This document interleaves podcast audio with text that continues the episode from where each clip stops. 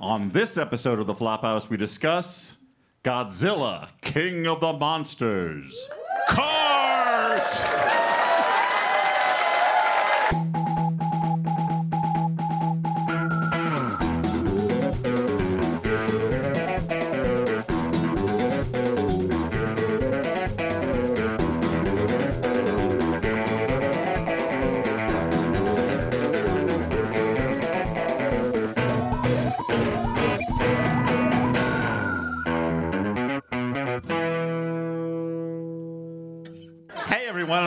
Flophouse. I'm Dan McCoy. I'm Stuart Wellington. And I'm Elliot Kalin, and we're in Boston again. oh,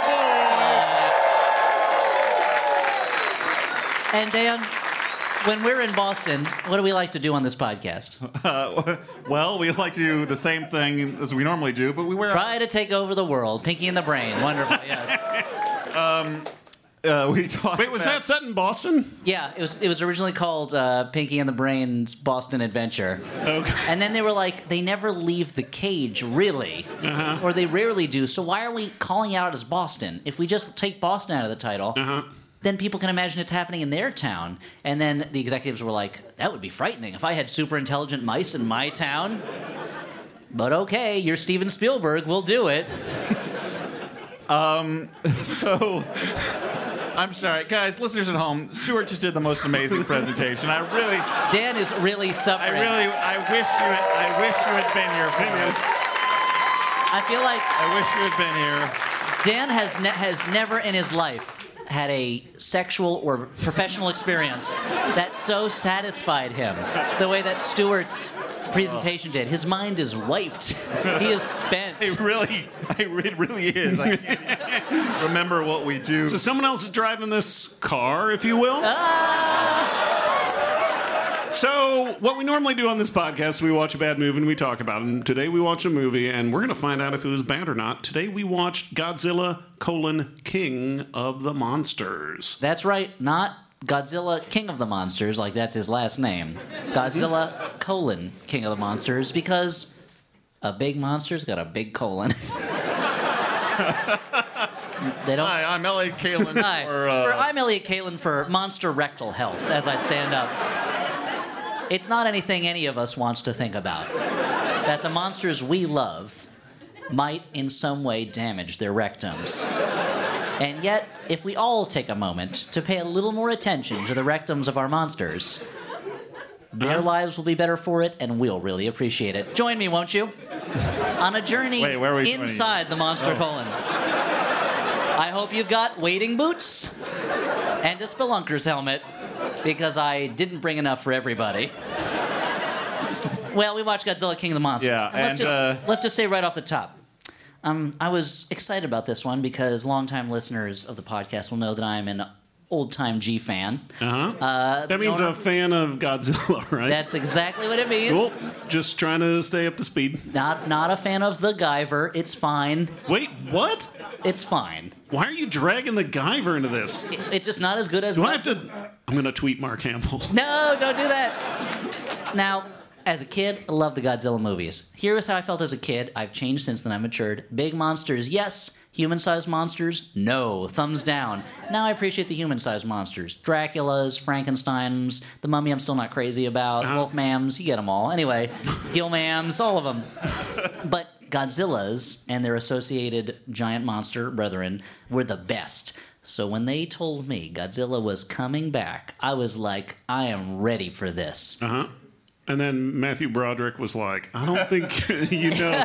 this is not your daddy's Godzilla, my He friend. called me and he said, I think maybe you should sit this one out. And I was like, Ferris Bueller finally meeting Godzilla? Just like my fan fiction? you bet I'm going to watch it. I should have taken that day off, though, from Godzilla movies. And then there was the Godzilla movie from five years ago, and it was fine. So, anyway, Godzilla King of the Monsters. Let's just go through this movie, shall we, folks? It's five years after Godzilla, the first movie, came out, when Godzilla emerged from the. That's the original Japanese Godzilla. No. it is five years since the last American Godzilla movie Okay. came out. It is. Which was just called years. Godzilla, right? It was just called Godzilla. okay. It is five years after the events of that film. Godzilla emerged, ruined San Francisco. Uh-huh. Worst Pride Day ever. Oh, weird. I mean, I feel like gentrification has already ruined San Francisco. Whoa! Hot take, hot take, hot take. What the tech industry started, Godzilla finished. Every time he knocked over a building, I was like, I hope it's full of like tech program coders. Wow. I was like, wow, calm down, Elliot. Yeah, and you, and there was that shot of all these people. Elliot says he angrily types it into his iPad. there was all these shots of people priced out of their homes, going, "Thank you, Godzilla, thank you." So anyway, it's five years later. Godzilla hasn't been seen in a while. Everyone's mad at Monarch, the official monster hunting organization whose logo looks like a bow tie. if you saw the name Monarch and Yep. the logo looked like a bow tie, it, you would think it was some kind of gentleman's website where you order bow ties online. Yeah, we're disrupting the bow tie industry. and how would you do that exactly? Uh, well, I guess some sort of box service where every month you get a new bow tie. You know, actually not a bad you're never idea. stuck. Yeah, it's a pretty good idea. Yeah. You're never stuck in one of those situations, those common everyday situations, like, oh, I wish I had a bow tie, but what? Wait, so it finds you wherever you are? Yeah, no, it's it's delivered by drone, Oh, okay. Great. Okay. Mm-hmm. And those drones look like monarch butterflies. Mm-hmm. and the drones tie the bow tie around your neck because no one can tie a bow tie. Thank you. No one, even the inventor of the bow tie, Solomon Bow Tie, mm-hmm. Could not tie the bow tie, but he had hooks for hands. That's why. An old relative of mine. Yeah. Because you were related because you both had hooks for hands? Yep. Interesting. So that's a genetic thing? Yep. So, anyway, Monarch, everyone's like, Monarch, what's your deal? And Dr. Serizawa, Ken Watanabe from the last movie, he's like, we need to find a way to coexist with these monsters that keep stepping on us. All right, let's find it. There's a family of scientists, and they're going to be the central characters of this here film. Uh, they are Vera Farmiga, Kyle Chandler, and their daughter Maddie. Actress's name I don't know, but uh, she's the psychic girl from Stranger Things, right? Yeah, she's 11. okay, but, no, Uh, but Millie Bobby Brown. she's not. She's older than eleven. yes. yeah, She's the That's her- character eleven that's her character's, Character's name is 11. from The Prisoner. no. But what if? It's just her name. It's like how briefly in the comic strip Peanuts there was a kid named Three. Or like how uh, how uh, Blossom's best friend was named Seven No. or Six. Six. Look, I thought she was better than Six. she deserved to be Seven. Oh, God. Anyway, look, I'm sorry if that's a hot take on Blossom's best friend that she deserved better than the name Six. So anyway, these scientists uh, they had a son who died on G Day, which they don't call it in the movie, but they should. The day Godzilla attacked San Francisco, and they broke up. It ruined their family. Now Vera Farmiga is a scientist who lives in a monarch outpost where her daughter Maddie has the run of the place, so that when they go to watch a Mothra being born, her daughter just runs up to it and is like, "Let me touch the egg. Let me touch the egg." And the government scientists are like, "I'll allow it." Anyway, a Mothra larva gets born and they calm it down with what we're going to call an orca, but it's a device that can identify and mimic a monster's bioacoustics. Let's just stop for a moment. Guys, Yeah. you're real fans of bioacoustics, right? Yeah, Because that's that's there's a lot of talk of that in the movie. That uh, hi-fi company, I guess. Yeah, Bioacoustic. Bioacoustics. Yeah, it, they're, It's like they're, they're a hi-fi company in a David Cronenberg movie. They Now- install a record player in your belly. okay. Keep talking. I mean, you have That's to be all a, I have. You have to be a pretty pretty big customer to hold a whole Oh, record. yeah, yeah, player. yeah. Well, I mean, you know, I mean, uh, why should only the, the, the, the tiny be have hi-fi equipment? Elliot. You're right. That's exactly what I was implying, and I was wrong to do so. Now, we're going to talk about bioacoustics a lot today, and it would be really easy for us to make a bunch of fart jokes, right? That is the ultimate bioacoustic. but for this one, it just means roaring that you can somehow track, and also is what encoded in the DNA of the monster. They don't. They just use bioacoustics and hope that we're like, oh, is that a thing? Well, it- like I guess it is. I don't want to seem dumb, so I'm not going to ask about it. Is it like that thing on how like infants crying is like hardwired into our brains to annoy us? I mean, it is to me because I've got one at home and he's always crying, and I can't get out of my head, constantly ringing through my ears, like a like the heart of the man I killed. Oh wow! But I killed him. Tear up the floorboards. I buried him under the floors. I mean, can for many reasons, your children shouldn't be listening to this episode now. It's the beating of that hideous heart, and it's beating like this. Boom, boom, dun, dun, dun, dun, dun, dun, dun. It's beating money. The song, like I don't know why. Anyway, bioacoustics. Does the heart have the rights to that song? uh, the heart wants what it wants, Dan. Including the rights to money. So Seems like that heart would play heart, but go, carry on. I know it, it wasn't worth me stopping you for that. Look, We both No, know maybe what I did. maybe Look- put your notes aside and we Yeah. can talk about this. Look, if I I can't judge someone else for stopping Look. something for a joke that's not worth it, let he who's a, who is not me cast the first stone. I just know it's going to come up in my annual performance review, so I'm just saying that I know. Oh, your done. annual performance review is mostly going to be about your Twitter feed. Okay. So, uh, but they don't have a lot of time to commune with this Marth- Mothralare because Charles Dance walks in with his bunch of goons and they he, kill everyone he almost. walks in, or does he dance it? no, he, he walks in, unfortunately. He should dance in. okay. But uh, he walks in and shoots everyone but Vera and Maddie, takes them and the monster calling machine. He's an eco terrorist, it turns out, who thinks monsters should rule the world. He takes them to his base in Antarctica, where frozen in ice they have Monster Zero, the ultimate monster, or I'll call him Ulta Monster. A sort of mega monster. The Alta Monster, where. Uh, Yeah, he killed someone in front of yeah. a Rolling Stones concert. Okay. Yeah, okay, great. Uh, and Monarch, they're like, how should we catch a Vera Farmiga? Only one person can, her ex-husband, Kyle Chandler. He hates monsters. This is good screenwriting. The two characters have diametrically opposed views of monsters. Yeah.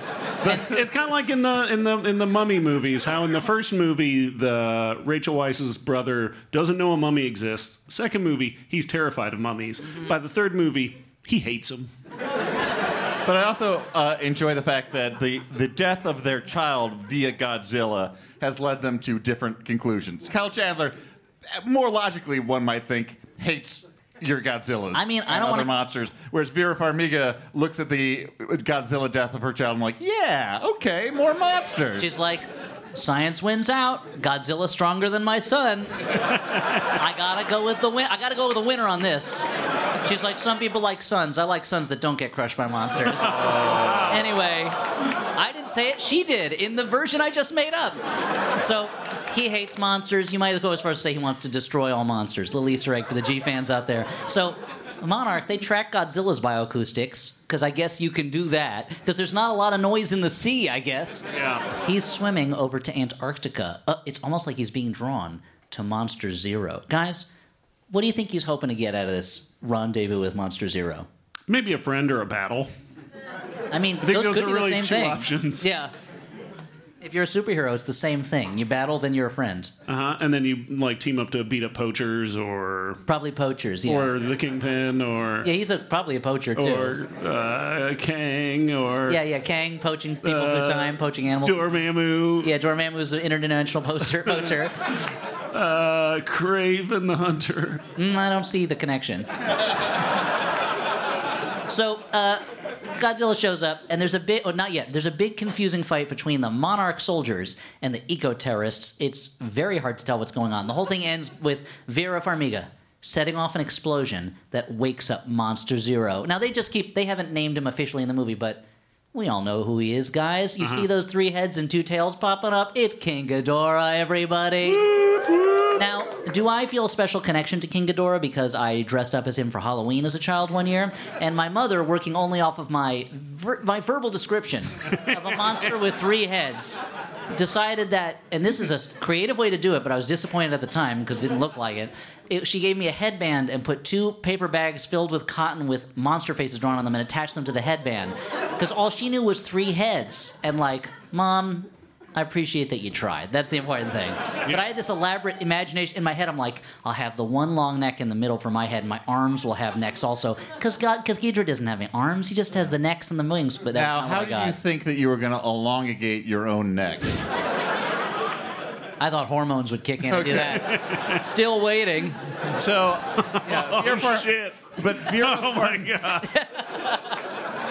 Take that, my adrenal glands and hypothalamus. I guess. Vera Farmiga uh, lets loose this monster, and at this point, you're like, huh? What? Because she knows that she likes monsters, but You didn't know she uh-huh. like likes monsters. But you did. yeah. You would think. You did not think that she would do so in a way that might endanger her child and her ex-husband. Yeah. exactly. Like I was saying, you don't think she like likes monsters. You think that's what's her name from The Shape of Water, who's also on the Monarch team. You know why she likes the monsters. Sally Hawkins. We all know why she likes monsters mm-hmm. for sex. okay. Remember, like in Yeah, I Shape of Water. it, Yeah. It wasn't water wasn't the only shape she was interested in. I what? She collects silhouettes. Anyway, okay, so There's a so uh, there, uh, Ghidra wakes up and his heads are kind of bickering with each other, and I was like, "This is great! It's so efficient." He's the Disney villain and the goofy sidekicks all in the same monster. Uh, he spits lightning like a freestyle rapper, and Godzilla shows up for a pretty blurry fight in the snow. Now, Stuart, when I say I want to see two monsters fight, do you think I mean behind a screen of snow? Yeah, you want it to be as obscured as possible, right, Elliot? Yeah, yeah. And you say wanna be two monsters, constantly that's because Godzilla bursts out of the ice and like saves everybody at the last minute. Kind of like the T Rex does in all those uh, Jurassic World movies. Yeah. Do you think the T Rex was watching the movie and he was like, "That's my bit. He stole my bit. He's I'm the calling my lawyer. Let me. Oh no. oh, those tiny hands can't reach his phone." And I like the I mean, he would just say, "Siri, call my lawyer." And the movie goes to a lot of lengths to obscure special effects as much as it can, to the degree that, like, later on, they're like, oh, there's a hurricane coming. Like, that hurricane's moving too fast to be a hurricane. It's like, of course, it's a monster in the center of it. But they're like, uh, I guess monsters move around with hurricanes in them so we can not see the bad CGI, I guess. Yeah, they. all- It's like they want to go as far as to be like, "This monster only exists in shadow." you know what? It's a monster that only destroys buildings when our eyes are closed. And someone's like, you know what the real monster is? The human heart. Think about that. Don't need a special effect for that. Okay, so anyway, Godzilla's on the ropes. Uh oh, it looks like the G Man's not doing well against the other G Man, although he's not called G yet, he's Monster Zero. But then some bombers come by and they end it prematurely. It's the thing that always happens at the end of the first battle. We can't have a real winner or loser yet, so some bombers come in and blow it up. The same thing happens in the Bad News Bears. We all remember that, right? Yeah. Maybe it was the director's cut. Uh, all the Monarch guys are like, "How could Vera uh, betray us?" Vera said that, and uh she FaceTimes with him, and she's like, "Hey, I'm gonna need some receipts. yeah." She's like, "Humans are the world's disease, and monsters are the cure." And they're like, "What?" And she's like, "Look, once the look at all these cities that the monsters destroyed, and we couldn't go back to. Now they're flourishing, biodiverse ecosystems. We just need some monsters to thin the herd of humanity, stomp on some cities. All of our Earth problems will be solved." and how, how does she show that, Elliot? with a lot of suspiciously already queued up B-roll. Yeah. And it was like, did she produce this call? This is this is like basically a Skype call, but then just like, uh, so let me show you what I'm talking about. And it just like cuts to Koyaanisqatsi like uh, stop, you know, like stop footage of uh, of plants growing over buildings and stuff. Yeah, clips from Microcosmos. Yeah. It's- Oh, this isn't technically accurate, but I just thought it fit the musical cues I I, had set up. have I've been dabbling with a little iMovie. I want to show you what I've been working on. I'm not only a monster releaser, I'm also an auteur. And I want to show you my new project. It's anyway, it's set to it's set to the Bangles Hazy Shade of Winter. I mean, I know they didn't write that song. They did a cover of it. Sorry, get off my back. Okay. Uh, so anyway, uh, but Elliot this talked about attacking the audience. I'm sorry. I just get so mad when I know people are going to jump on me about the Bangles. Anyway, so the uh, there's a there's a theme in this movie, which is people always having the pictures and videos they need to back up their arguments right at hand. There's another member of the Monarch team whose sole job seems to be to just throw out images of monsters from old books and paintings and stuff and be like monster, monster, monster, monster. We've always had them with us. It's like these artists needed to communicate about this King Ghidra three-headed monster and they just didn't know how. And she throws out William Blake's painting of the dragon, which she did not do her research. That's a representation of Satan. Come on, guys, come on. And it is a, as we all know, a specific message through the centuries to William Dollarhyde that he needs to go killing people. Anyway, so He needs to go eat that painting. yeah, that is the strangest part because it's also like, so this is an alternate universe where that painting doesn't exist anymore. He can kill all those fictional people, but destroy a real painting. Mm-hmm. Anyway, I like that Let's picture. talk more about Red Dragon, everyone. Or William Blake. Now, you see, the thing is, Yeah. He blurred the line between kinda like- poetry and mysticism. He was, and he was one of the first like self-publishers of comics, if you will. Yeah, I guess yeah. There's a direct line between him and Dave Sim. oh no! Look, they both had some crazy ideas. Uh, Vera, she's just on a monster waking up spree. She wakes up Rodan before they can fully eva- before Monarch can evacuate Rodan the sculptor. Island. Yeah, yeah, vac- yeah. Wakes up Rodan, who's like, Guess he's a monster. "Ah, time to have affairs with my assistants. and uh, Ro- Wow, that was really a guess that you would know information about him. time to make many, many bronze casts of each of my work. So when people are like, I saw The Thinker in Paris, it's like, yeah, cool, dude. It's all over the place. There's one in, I think, uh, Pasadena. Okay, so Welcome to the Comedy Central Roast of Rodin. So, so Nanette can be full of art jokes, but I can't make art jokes. So uh, that's a double standard. So uh, Rodan has a Yeah, pretty cool, yeah, yeah. Speak up for white guys against. dangerous territory, almost as dangerous as being in Rodan's sights, because he's just flipping over jet planes left and right. Maddie is horrified that her mom did this. Anyway, Monster Zero comes up to beat up Rodan, and Rodan's like, "Oh, I'm so sorry, sir," and bows down to King Ghidra. Literally, the monster is like paying obeisance because Monster Zero's the new alpha. Uh oh, unless Gojira has something to say about that, because guess who shows up? Uh, Godzilla. Yeah, you're right. you did it. Right on one. He shows up and rips off one of Ghidra's heads. Whoa! Whoa, whoa, that never happened in the old one. Uh, I mean, the old one was better all around, but still. That's when General David Strathairn of the United States military military. Looks You got rescued from uh, Alaska? Sorry, that's a limbo joke, everyone. John Wow. Sayles' limbo. Never seen so many blank faces. I mean, Check and, out the works of John Sayles. and what el- and Limbo. Lone Star. Any- But Dan is right to question because Limbo ends on a Neither cliffhanger. one. So, so uh, I, Isla Stillos Babies. What was the other one? Let's just not dwell on it. Let's Okay. pretend this never happened. All right. Look, I what? What?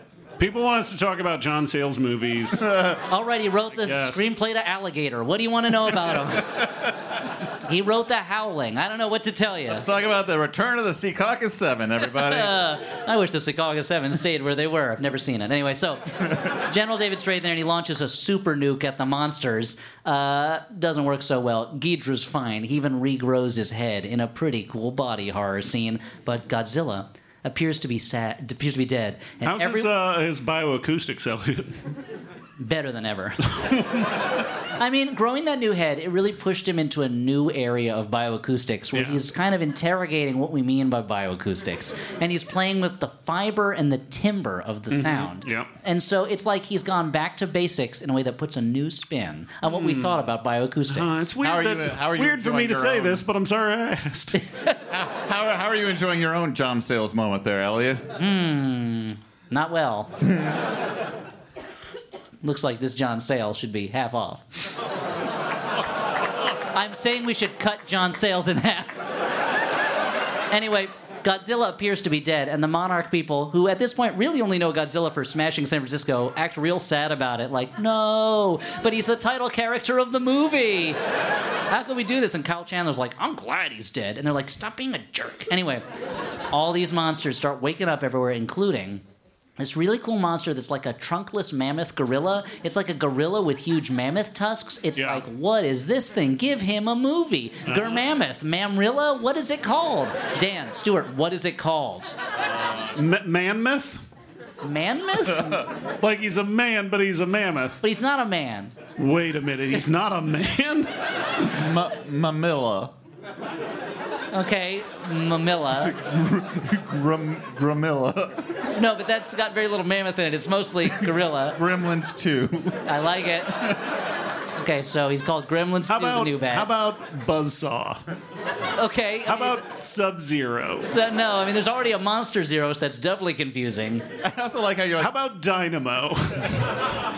Okay, guys, uh, I'm gonna spoil you. Do you know any other characters from The Running Man? are they are they public domain yet? Let's just call him Terry. His name is Terry. Okay. I like I like that you're like give this monster movie too though like you're uh, Dom DeLuise the beginning of the Muppet movie like going through the swamp being like oh a singing frog that guy's got to be in pictures and like you're like in the in the rubble of this build this this city as things crash down and you're like hey do you have representation Oh, I think you've got it. I'm hearing a lot of buzz.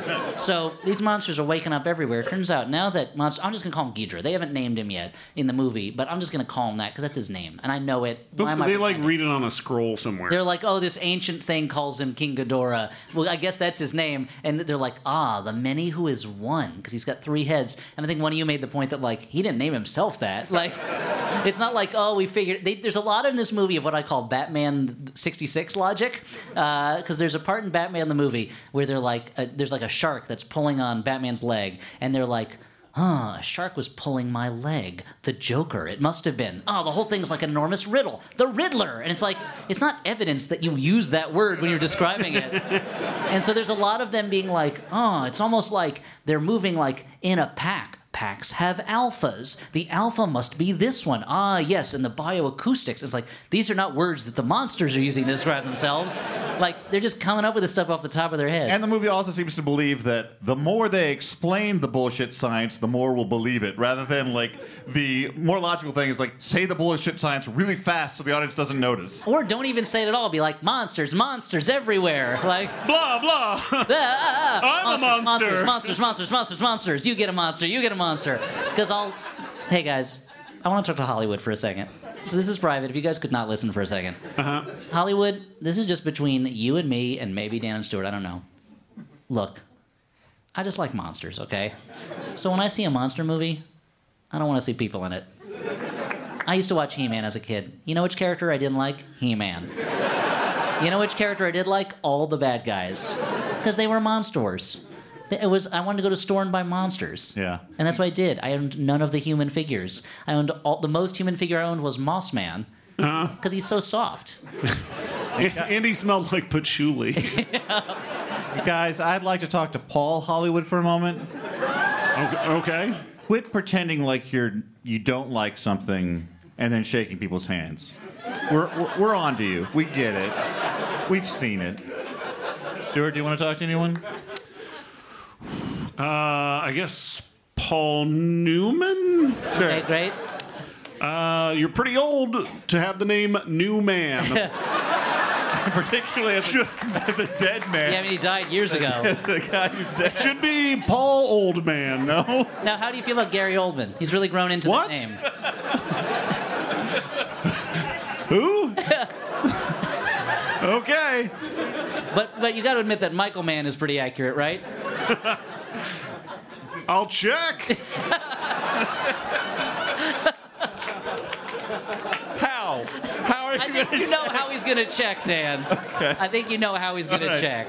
Anyway, moving on. So all these monsters are waking up, and they're all now Ghidra's slaves. If, if King Ghidorah wants them to go wreck some cities, by God, they're going to do it because the king told them. As Mel Brooks once said, "It's good to be the king if you're a three-headed monster with no arms, because you have other monsters do your bidding. Because again, you have no arms, just wings. Yeah. It's harder to knock things down without arms." That is a direct quote from Mel Brooks. Uh-huh. okay. They're like, oh, only Godzilla could stop Ghidorah, and he's dead. What are we gonna do? Uh, and meanwhile, while this is happening, Mothra emerges from her cocoon in moth form in clear clarity, right, guys? Well, I mean, it's behind a waterfall that everybody is like staring at and shocked about. I feel like so much of the direction of this movie was telling a large cast of talented actors to be amazed at things they can only imagine.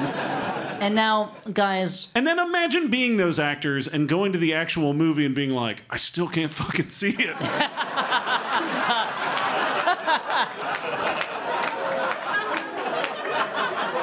now I want to take a tangent and show you a little bit Flophouse behind the scenes. Dan did not was not interested. He didn't take kindly to the fact that whenever Mothra was on screen, I would sing as much as I remembered of the Mothra song that the Mothra twins sing in the original Mothra. and, you know, I would be a cad if I were to force him to listen to it now in front of an audience. No. Still can't believe we made it this far. Okay, keeping in mind I do not know Japanese. This is just based on the sounds of the words in the song. See, And this is- is, the problem right, o- right is- away. It is filtered Right away, through 20 danger years of life. Okay. Danger, Will Robinson. It just every time I see Mon- Mothra, I just want to hear Masuraya, Masura, Onangata Kuya, Hindomun, Listo Willoha, Hamba Hamba Huya, Hamba Hamba Huya, something he's letting us else. Kasakuya, Masuraya, Luke. Masura. And this And is so sang forth. by two tiny little women, right? Yeah, So- yeah, two tiny ladies, the, the Mothra twins. So you're uh-huh. saying you don't speak Japanese? Strange as it is to believe. All right, so anyway, back to this movie because that does not happen in this movie. Oh, boy. And uh, Maddie and Vera are fighting. She's like, "You're the monster mom," which, to be honest, every parent hears at some point in their life, whether you're waking up monsters or not. Uh, but then overhears Vera. So what can he do? Just wake up all the monsters. Who cares? She overhears Vera's plan to use the Orca. Again, that's the monster calling, calming, talking to device. It's like the machine Danny DeVito makes in The Simpsons to talk to babies, uh, but for monsters. Because I guess a baby's kind of like a real life monster. They're constantly screaming, breaking things, ruining your life, and a monster's going to keep you up at night just like a baby. Guys, you've had experience with babies, right? Uh, I guess that now that uh, I can't even make that. Uh, moving on. I mean, I've experience with Baby, the Mystery of the Lost Legend. About a dinosaur. It's just a monster. Uh, is it a secret? I think I know about it. So it's not really a mystery either. what are you trying to say? I'm saying we better get back to the movie because she overhears her plan to use the orca to call Ghidra and then question mark, question mark, question mark, save the day. It's like step one, call Ghidra. Step two, something. Step three, no more monster problems. Where's she gonna find like a stadium to amplify that signal to make it loud enough that King Ghidorah is going to hear it. Uh, Fenway? Yeah! Boston, Boston, Boston, Boston, Boston. Boston, Boston, Boston. That's right. Watch Apparently out. accidental local color. Woo! We didn't plan it. And it's good because Boston does not come out well from the movie. Oh. Although I will say, okay, just a little flash forward. There's all this destruction going on, yet that Citgo sign still standing proudly. When they, I assume they landmarked that thing because Godzilla gingerly steps around it yeah. rather than get in, trou- in trouble with the housing commission or. Yeah, there, there's a point where King Ghidorah steps on a giant Dunkin' Donuts billboard, and I could just imagine my wife being like, "Fuck you! Don't fuck with my donkeys." It's like the part in Transformers when Megatron just punches the American flag off the Brooklyn Bridge. it's like, that seems petty. So, uh, the Monarch dudes, they find Godzilla recharging underwater in some kind of ancient hidden underwater temple. As if, I think as Stuart pointed out, he was Cthulhu, dead, waiting at his sunken R'lyeh. Yep, he's just like that, but instead it's Godzilla, and it's super what? Super like radiation-y? Yeah. That the term? It's very radiation-y because I don't remember. I don't. I, it was a while since I watched Chernobyl. They say radiation-y in there. Yeah, yeah, that's the way you describe that. It's radiation-y. in between chain smoking. Stuart like, was like, how many Roentgens is it? He really want to show off what he learned from Chernobyl. 3.5. That's as high as the meter goes. So uh, they're like, Godzilla only- lies there, surrounded by graphite. And it made me. I was talking to Stuart. It made me wonder if. Uh, if so, dead Cthulhu lies sleeping in R'lyeh. If ever his alarm goes off and he's like, uh, and he just hits the sleep button and then like, like sets the alarm for another million years. I hope he does. I don't want him to come back up. Anyway, uh, they're like, hey, there's only one way to wake up Godzilla because he's a big dude. Set off a nuke in his face. But we're in this submarine, and for reasons I've forgotten, As the, we all the, bomb, know. the, the, the weapon systems don't work. Yeah, nukes are Godzilla's spinach. Just, he's like da da da da da da da da da I'm gonna go get get Ghidorah. He's like, ah, well, I'll get. Ghidorah. That's a pretty good impression. Uh, breathing with my fire breath. Uh, blow me down. That kind of stuff. And and Mothra's like, Popeye, Popeye, hell. And, and King Ghidorah's like, "Urgh, come with me. Urgh, I got you. They're all mumbling under their breath constantly. Because they didn't want to animate the mouths. No. They didn't know what they were gonna say. Godzilla's just walking past these beautiful parallax backgrounds. That's an old Fleischer Brothers Popeye joke. Anyway, so uh, they're like, we have to set it off manually, and it's like, mm, yeah, I guess you do have to rip off the end of Pacific Rim. So anyway, uh, Dr. Serizawa's like, I don't want to be in any more of these movies. I'll do it. And he goes and he sets the nuke timer, and then he he turns to Godzilla, and I think maybe even puts his hand on Godzilla's nose. And Godzilla opens his eyes, and he's like, "Goodbye, friend." And then the nuke goes off, and Kyle Chandler is like, "Hey, you know what? I like Godzilla now. I think it's time for us to team up with him." Oh, so anyway. Back to Boston. That's right, Beantown. It has seen better days because King Ghidorah shows up. Maddie pulled off the plan. Ghidorah shows up. Maddie's like, I don't know what the second part of the plan was. And she's running around. Fenway is smashed, which is too bad because it's sad to see another historic stadium torn down so they can build what some kind of mega mall that happens to have baseball in it and then name it after a company come on dan i know you have strong feelings about this Uh, is that a reference to like things that happen in life? I don't even. Uh, I don't. You're not the baseball fiend I thought you were. We could, we could call David uh, on. no, we don't need to do that. We get your brother. No, that's okay. We'll just move on. Anyway, FaceTime for the audience. and anyway, no, that's all right. I, I like what you're you're leading them up to a thing that's not gonna happen. And 'cause- Although, if There we- he is, folks. if, well, wouldn't it be amazing if we did FaceTime and he's like, yeah, it happens all the time. B-roll, B-roll, B-roll. It's already. I had it queued up just for this call. Like, that's what you spent your honeymoon doing? so, uh, Ghidra shows up. She smashed, he's about to electrify Maddie. And I don't mean in an exciting Peter Frampton way. I mean in a, like, shoot her with a lightning bolt. But then who comes in to save her, stealing the Tyrannosaurus Rex's bit? Godzilla. And he's got the American fleet behind him. Oh no, they got it there real fast. anyway, it's like its own. It's like Boston's the site of D-Day 2, G-Day. I should have saved G-Day for this time instead of saying it earlier. And the problem is Godzilla. That nuke. He's so pumped up, but he's too pumped up. He's primed to explode like an atom bomb. How do the scientists know this? I don't know. But they even have a timer that tells them how long it's going to be before he blows Because he's up. all glowy. Yeah, I think He's they- always glowy. I mean, I, I don't want to go on a limb here. I'm not a scientist, but I would imagine it has something to do with bioacoustics. Uh, Stuart, you make a fair point. The bioacoustics are going crazy. At this point, Godzilla has gone electric, just like Dylan, and the folkies are real mad. They're like, you lie. Yeah, Pete Seeger's like, this is outrageous. Godzilla used to be cool. Godzilla steps on him.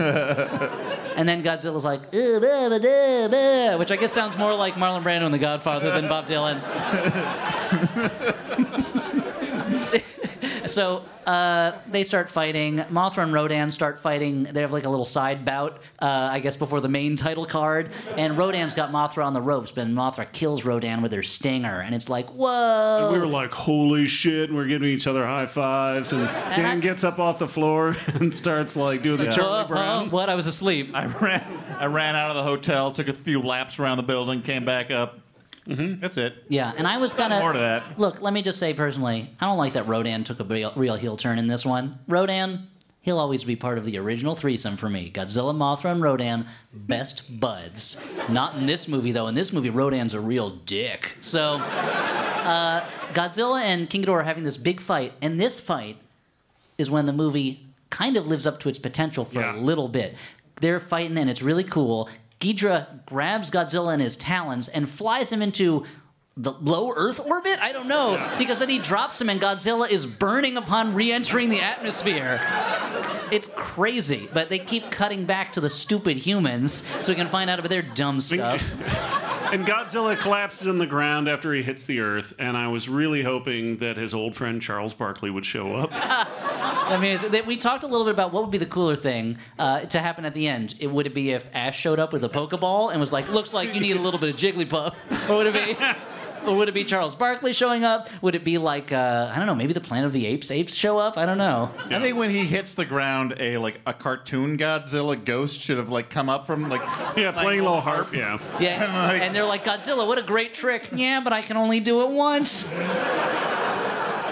That would have been really funny. For some reason, I'm imagining nine ghosts like when a cat dies in a cartoon and has nine lives. Godzilla's got more than nine lives, though, as we'll see. Spoiler alert. So, anyway, the Chandler clan is reunited. Wonderful. They fix the Orca monster calling device, and Vera sacrifices herself to drive away with it so that she can distract Ghidra long enough for Godzilla to recover. But she gets a super cool last couple words, right? Because Ghidra's like chasing after her, and Ghidra's like, "I'm gonna lightning slap you, bitch," and she's like, "I'm just, uh, I'm just interpreting what he said in his roar. I don't know. He's a jerk. He uses language like that." and she goes. She goes, Long live the king. And Elvis himself steps out and hits Ghidra over the head with a guitar. But there's two more think heads. Luckily, that he's might- got two more guitars because Jimi Hendrix is right behind him, and there's Elliot, Bob Dylan. Elliot, I think that might have been when your ayahuasca kicked in. I don't know. Do you guys remember the part where the great Gazoo came in and was like, let's stomp this guy, dum dums? and then, like, my third grade teacher was there, and I've learned a lot about myself. Mm-hmm. Yeah. I woke up naked in the middle of Boston Common. Just a tri-corner hat on your penis. but like a regular size one or a little teeny one? Yeah, yeah. Up to you, What baby. about Well, I mean, like we're a not- little wig underneath. I mean, I wasn't going to presume about the size of your penis. Moving on. So, uh, so because who shows up? It's so Godzilla close to himself, the end. and he is so super radioactive. He is melting buildings as he passes by them. Yeah, he got extra pumped up this time because at the last moment, Mothra sacrificed herself and got blasted by King Ghidorah. And then her Mothra dust fell on Godzilla, I guess, and gave him extra powers. I think so. Yeah. like a one-up mushroom. I was really hoping that a child somewhere would be watching and be like, "He's getting power from her dust." I mean, it is the most. It is the moment in the movie that is most accurate to the Japanese movies, where that kind of stuff would happen. Instead, they posited by this point that Mothra is the queen of the monsters, to Godzilla's king of the monsters, and one of the soldiers is like, "So, is there something going on between the two of them?" And I was like, "Dude, get your mind out of the gutter. Come on." Let's not think about him that way. It's an honorary title. Come on. And again, but it's also one of those things where like she must be the queen of the monsters to his king of the monsters, and it's like these are not the terms they're using to describe themselves. Don't put labels on this relationship between a giant moth and a giant radioactive Tyrannosaurus type thing. uh-huh. But I, I guess she likes thicker monsters, moth. Oh, I do. oh, lordy, when he comes running up on King Ghidorah. Anyway, Godzilla, he unleashes nuclear blast after nuclear blast. It melts King Ghidorah like the gremlins at the end of Gremlins 2. And then, uh oh, one of Ghidorah's heads start rising up again. Is he back? Nope. Godzilla's just chowing down on it. And he vaporizes it through King Ghidorah's throat with his uh, radioactive fire. All the monsters come and bow to Godzilla as he stands atop the ruins of Boston, which the ruins look much bigger than a city like Boston would probably create.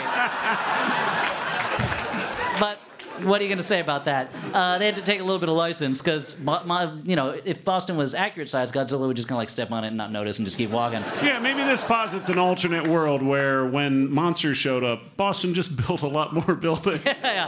Uh, so the monsters bow to Godzilla, and he roars. Finally, he is undefeated as the king of the monsters, or is he? Because during the credits, this is the craziest part. I knew they were going to set up a King Kong battle. Of course they are. And there's some headlines on websites that are like, "Monsters head to Hollow Earth Tunnel in Skull Island. Uh, Skull Island is a king bigger than a god." But they also have headlines that are like, "Monster poop."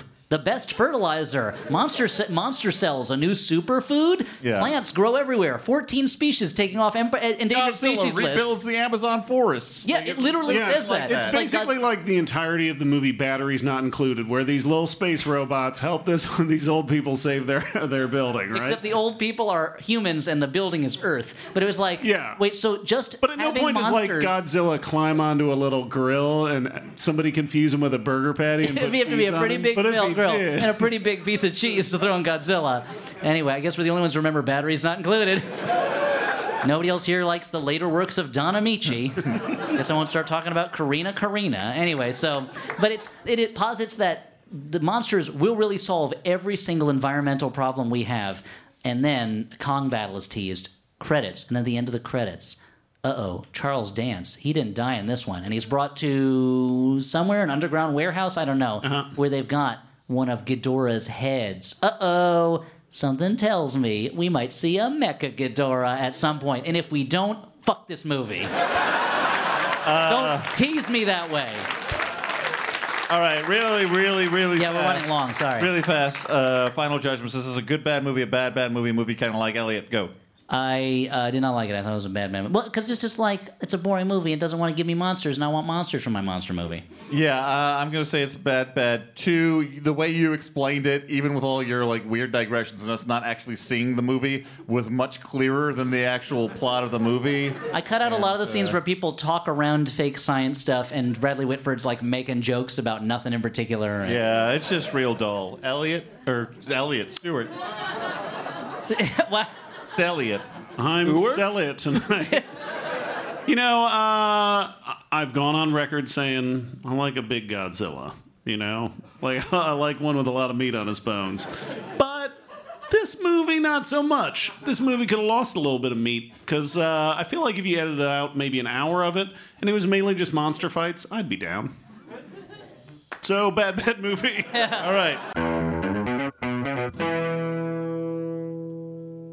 Does our podcast deep dive into the weirdest Wikipedia pages we can find? Yes. Do we learn about scam artists, remote islands, horrible mascots, beautiful diseases, and mythical monsters? Yes, yes, yes, absolutely, and yes. Do we retain any of this knowledge? Eh, probably not. I'm Emily Heller. I'm Lisa Hanawalt. We make art and comedy and TV shows, and also the podcast Baby Geniuses. For the past eight years, we've been trying to learn new things about the world and each other every episode. But let's be honest, this podcast is mostly about two friends hanging out, shooting the breeze, and making each other laugh. We're horny, we like gardening and horses, and we get real stupid on here. But, like, in a smart way.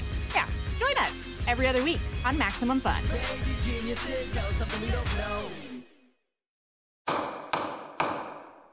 Judge John Hodgman ruled in my favor. Judge John Hodgman ruled in my friend's favor. Judge John Hodgman ruled in my favor.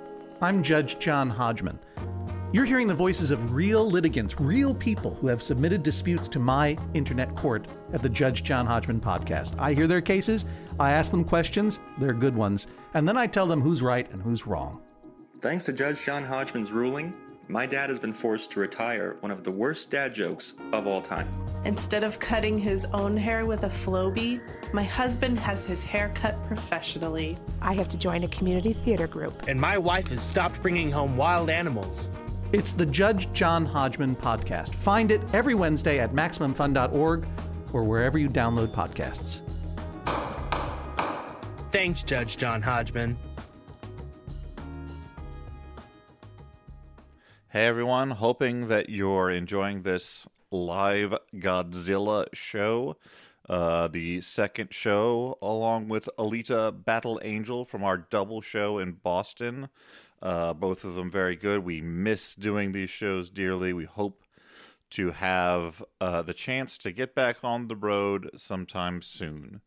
But uh, since this is a live show, you know what that means a solo ad read. And the first sponsor of the show is Squarespace, a service that helps you create a beautiful website to turn your cool idea into a new website. Again, that should not be a separate bullet point. Blog or publish content, sell products and services of all kinds, and much, much more. Squarespace does this by giving you beautiful, customizable templates created by world class designers Everything optimized for mobile right out of the box. A new way to buy domains and choose from over 200 extensions. Free and secure hosting. My God, Squarespace, how do you do it? Look, it's 2020. Everyone of you should have a website. Each and every one of you should go out and make a website with Squarespace. I don't care if you don't have any sort of like public facing uh, persona or any business, just, you know, make a website and uh, put up uh, pictures of your dog. You know, you might ask, doesn't Instagram do that for me for free? Yeah, but you know, make it a destination. You know, make it special, make it real nice for everyone. Hey, uh, we're also sponsored by the Kitty Poo Club. The Kitty Poo Club, who is giving us money to make me say Kitty Poo Club. Are you a proud cat person like I am? You love your cat, but that doesn't mean you you love having a litter box in your home. Lord no. It's a box full of dusty, clumpy sand that your cat pees and poops in. Kitty Poo Club takes care of the more unpleasant parts of cat ownership so you can get back to loving your furry friend. Yeah, you don't want to resent your furry friend for pooping. Everybody poops. I read a book about it. Hey, every month, Kitty Poo Club delivers an affordable, high quality, recyclable litter, litter box that is pre filled with the litter of your choice. The boxes are leak proof, eco friendly, and have a fun design for every season. It's like your cat's pooping in a, uh, seasonally appropriate spa. When the month is up, just recycle the box, and Kitty Poo Club will automatically deliver a new one to you. No changing used litter and no more cleaning the box. And right now, Kitty Poo Club is offering you 20% off your first order when you set up auto ship by going to kittypooclub.com and entering a promo code FLOP. Just go to kittypooclub.com and enter promo code FLOP to get 20% off when you set up auto ship. That's kittypooclub.com. And don't forget to enter promo code FLOP at checkout. At checkout, not checkout, to help support our show. Uh, we have a couple of jumbotron troms here, jumbotrons. That um, yeah, Tron. Uh, the movie Tron was angry. They were going to sue us for uh, a copyright infringement. So now we're Jumbo jumbotrons. Uh, longtime flopper, first time Troner, Ben Carter, with a dumb Jumbotron asking Flophouse Nation to support the Kentucky Equal Justice Center. It's a righteous org working to make sure everyone, black, brown, or white, has the health care, housing, and money they need to thrive. Floppers love horror, and KEJC fights actual horrors like poverty, racism, evictions, gerrymandering, and zombie debt collection. That's legit what it's called. Help KEJC keep the horror where it belongs in Shocktober. And you can donate to the Kentucky Equal Justice Center at bit.ly slash Dumbotron. That is Dumbo like the elephant. Uh, what a nice jumbotron to help the world. Uh, this message is for JoJo. It is from Justine. And Justine says to JoJo, Happy birthday, little brother. Here's to the world's greatest 37 year old man trapped in the body of a 26 year old boy. My gift to you is hearing happy birthday from the mouths of three gentlemen, well, one, who might actually have chuckled at your proposal to name a new truck Alan Truck. Keep being my favorite, also only brother. Love, Teeny. I would have chuckled at Alan Truck. Thank you for sharing it. Um, that's all before we get back to the live show. Uh, I, I hope that we will have something to announce about a virtual live show soon. Uh, but as of this moment, we rejoin ourselves in Boston. We like to close out these shows with a little bit of audience questions. And we You asked, got, was that a question? yes, we Oh, do. We've got uh, let's let's say around twelve minutes. There's a microphone right there. we can't answer right too many here. questions. We'll try. We got to make these questions fast and furious. Another reference to Stuart's presentation from earlier. Oh, bless you. Godzilla, bless me. Hey guys. Hello. Uh, so if uh, if you guys were a kaiju, which would who would you be? Well, I would obviously be Gamera because I'm a friend of children everywhere. I mean, I want. and. I do a lot of cool spin attacks. That's true. And you have, and you can flame out of your leg holes. Uh-huh. I want to believe I'd be Godzilla, but I'd be probably one of the awkward ones like Megalon. Can't really do anything. Look, uh, I've always had a fondness for Mothra. I know she's uh, supposedly the queen of the monsters. I don't care. I'm not gonna like box myself in that way, Elliot. Uh-huh. and I mean, I, I think it also makes sense because uh, of the way that you react to the Mothra song. Yeah, Dan. Every time I sing it, it's like you can't you can't help it. I but think skip it might beat. be a hate crime, so that's why I don't like it. hate crime. I'm not sure. I just. Uh... All right, next question. Yes, uh, uh, Lyman. Oh, shoot, that's too obvious. Sorry, L. Uh, it's okay. Just ask the question. Okay. Anyway, um, I have a. Uh, this movie features a lot of like flying monsters. You know it. and we all a know lot of that- flying monsters. Yeah, and like that's impossible, right? Like the biggest birds weigh like under twenty pounds. So what I want to know is like, uh, are there any movies out there that actually feature like realistic physics, kind of about like giant monsters? Any giant monster movies that ha- feature realistic physics, I would take issue with the 20 pound limit you're setting on flying animals. Quetzalcoatl, anyone? Thank you. Anyway, okay, so, but uh, but he had hollow bones. Uh, that's how he stayed so thin, no matter what he ate.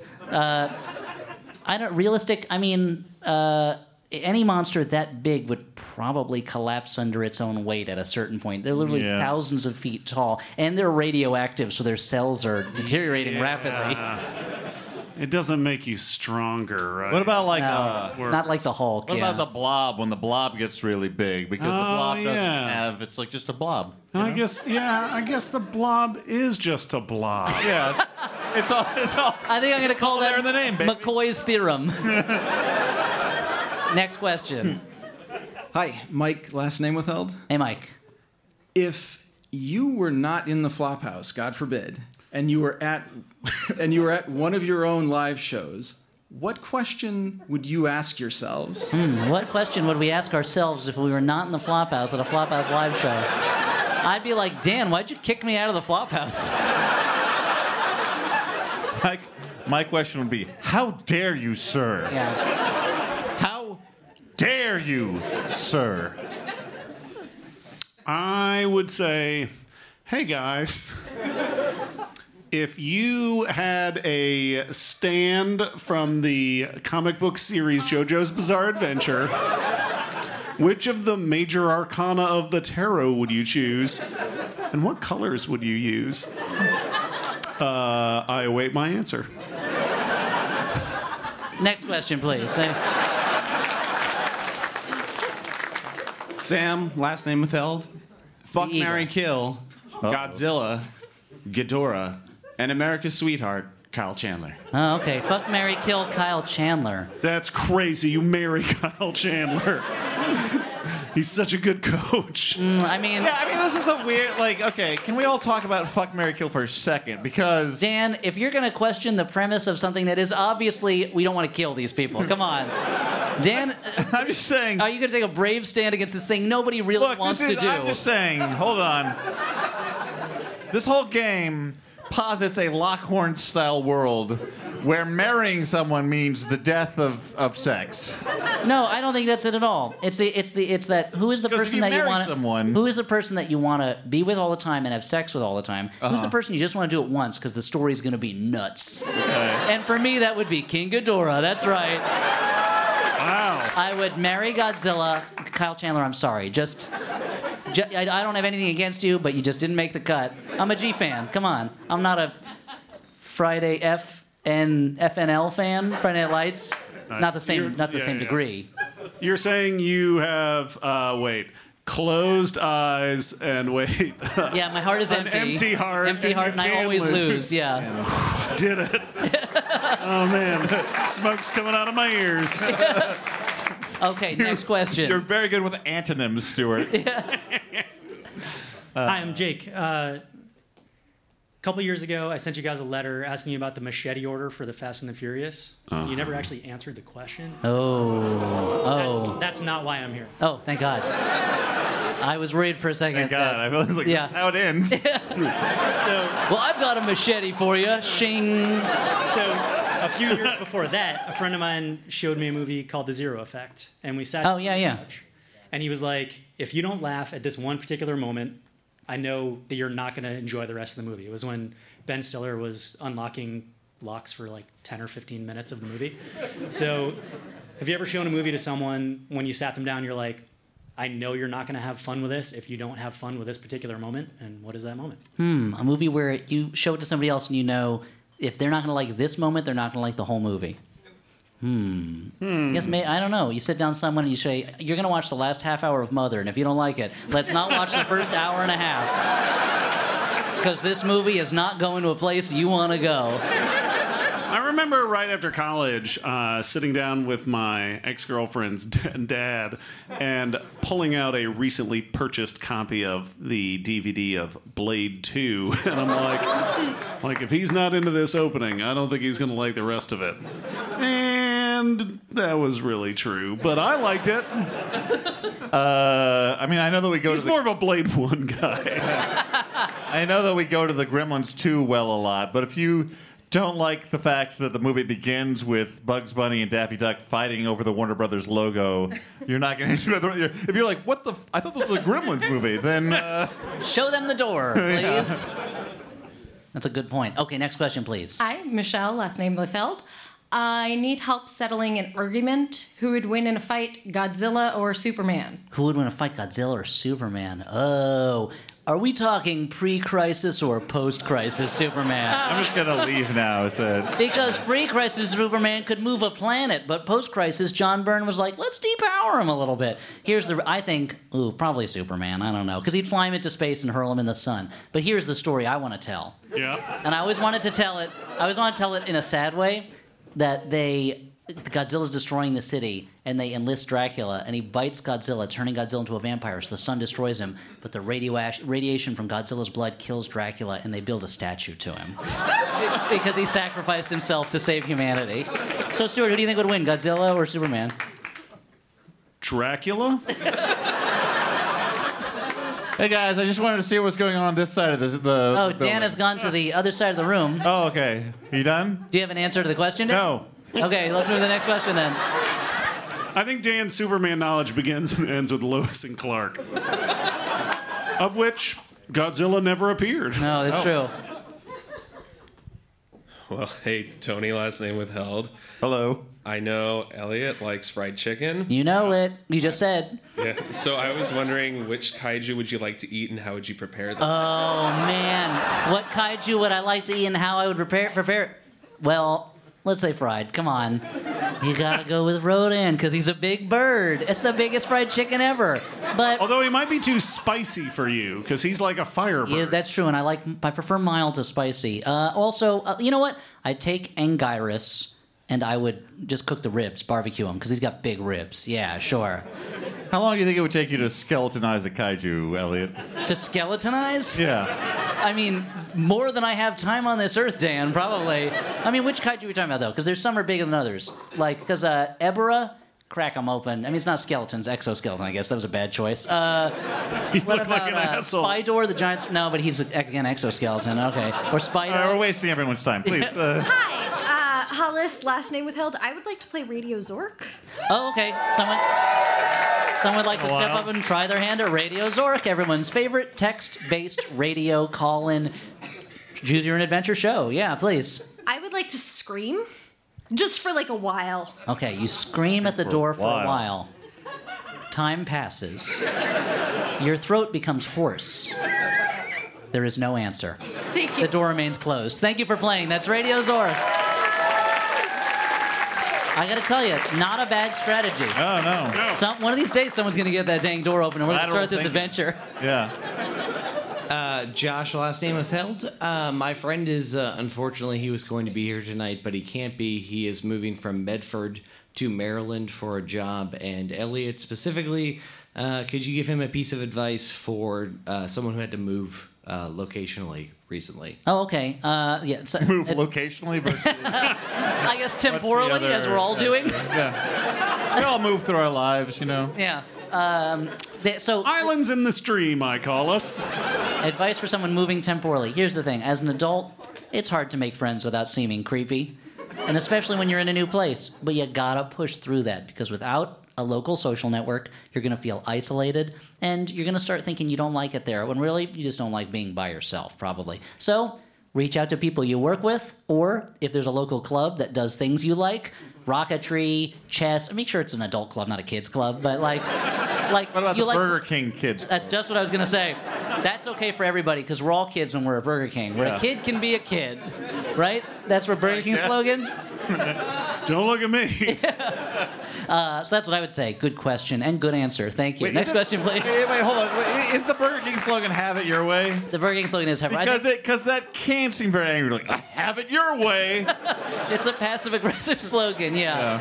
We made these choices for a reason about what we put on a burger, but guess sure. Have it your way. Have it your way. It's a Burger King world. You're just living in it. Is that one? Yeah. Godzilla, Burger King of the monsters.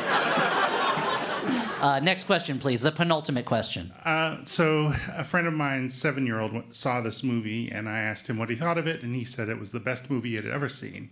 And I and I thought, I mean, to be fair, if when if I saw this when I was seven, it probably also would have been the best movie I ever saw. right. I mean, I was thinking if I if someone asked me that when I was seven, I probably would have said The Cat from Outer Space. But I, I was wondering, uh, what Uh, what about Seven Samurai, dude? I mean, it has. I'm just thinking of like shitty thing. Okay, I'll. Sh- I mean, when I was seven, Videodrome was really big. Anyway, you're saying. Uh, just wondering, you know, if someone had asked you guys when you were seven, what your favorite, what the best movie you ever saw was. If someone asked us when we were seven what the best movie we ever saw was, I think mine would have been Beastmaster. Mm-hmm. It's a good one. Similar, lot I of, think lot of ferrets. Got a couple ferrets in it. the FQ is very high in that Air movie. quotient? Yeah.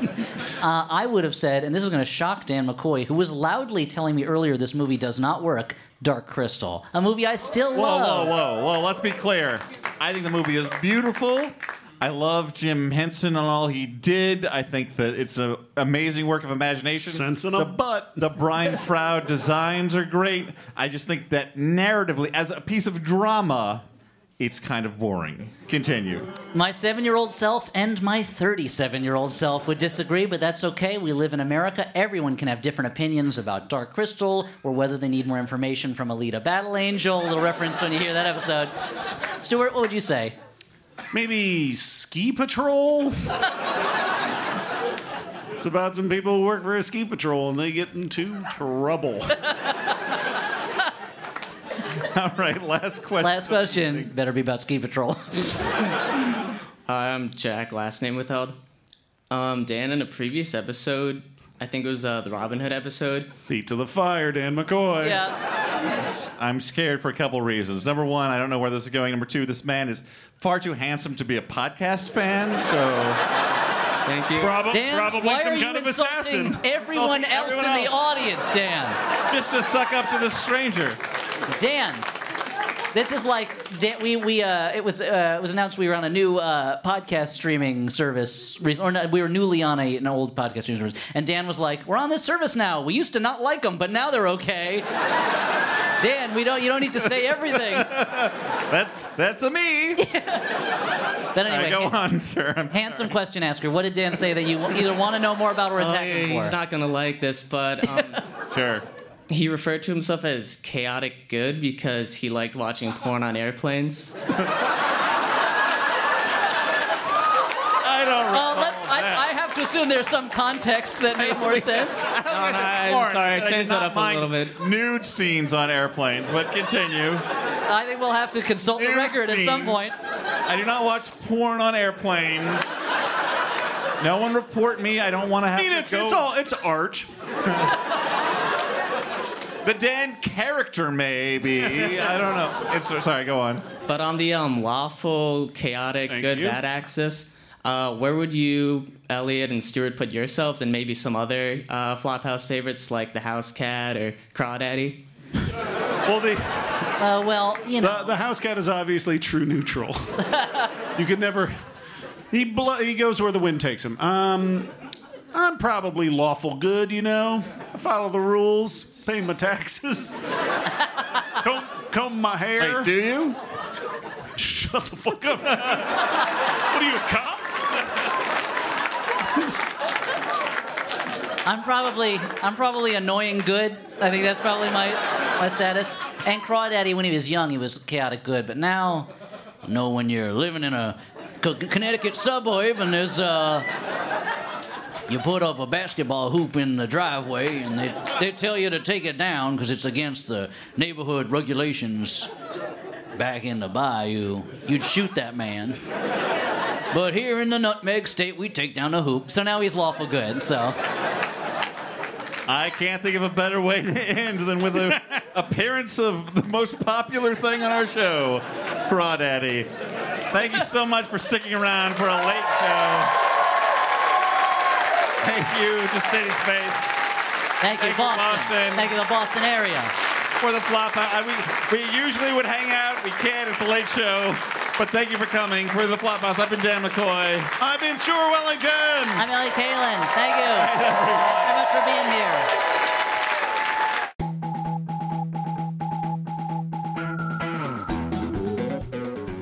It's kind of a disappointment, but um. okay.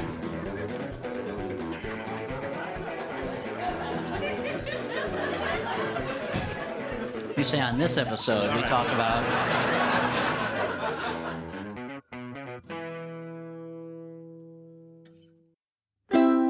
MaximumFun.org. Comedy and culture. Artist owned, audience supported.